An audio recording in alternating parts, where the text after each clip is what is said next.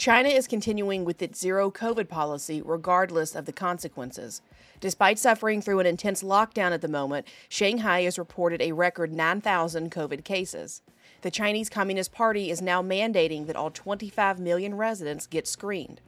More than 2,000 military personnel, along with 30,000 medical workers, will conduct the testing.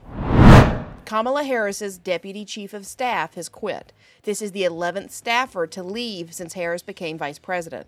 Her office has been described by previous staffers as dysfunctional, some going as far to say Harris is a soul crushing bully. More than 3,500 flights were canceled in the U.S. this weekend, including thousands more that were delayed. Part of the problem was weather related, while others were caused by airspace congestion. Southwest has stated that technology was partly to blame but did not elaborate. Hunter Biden is living comfortably in a $20,000 a month Malibu mansion. Unfortunately, his Secret Service detail has been forced to rent a home nearby, costing the taxpayers $30,000 a month. Finally, the Google company Wing will be launching a drone delivery test this week in Dallas. The drones will be delivering a variety of goods, with one of the major companies participating being Walgreens.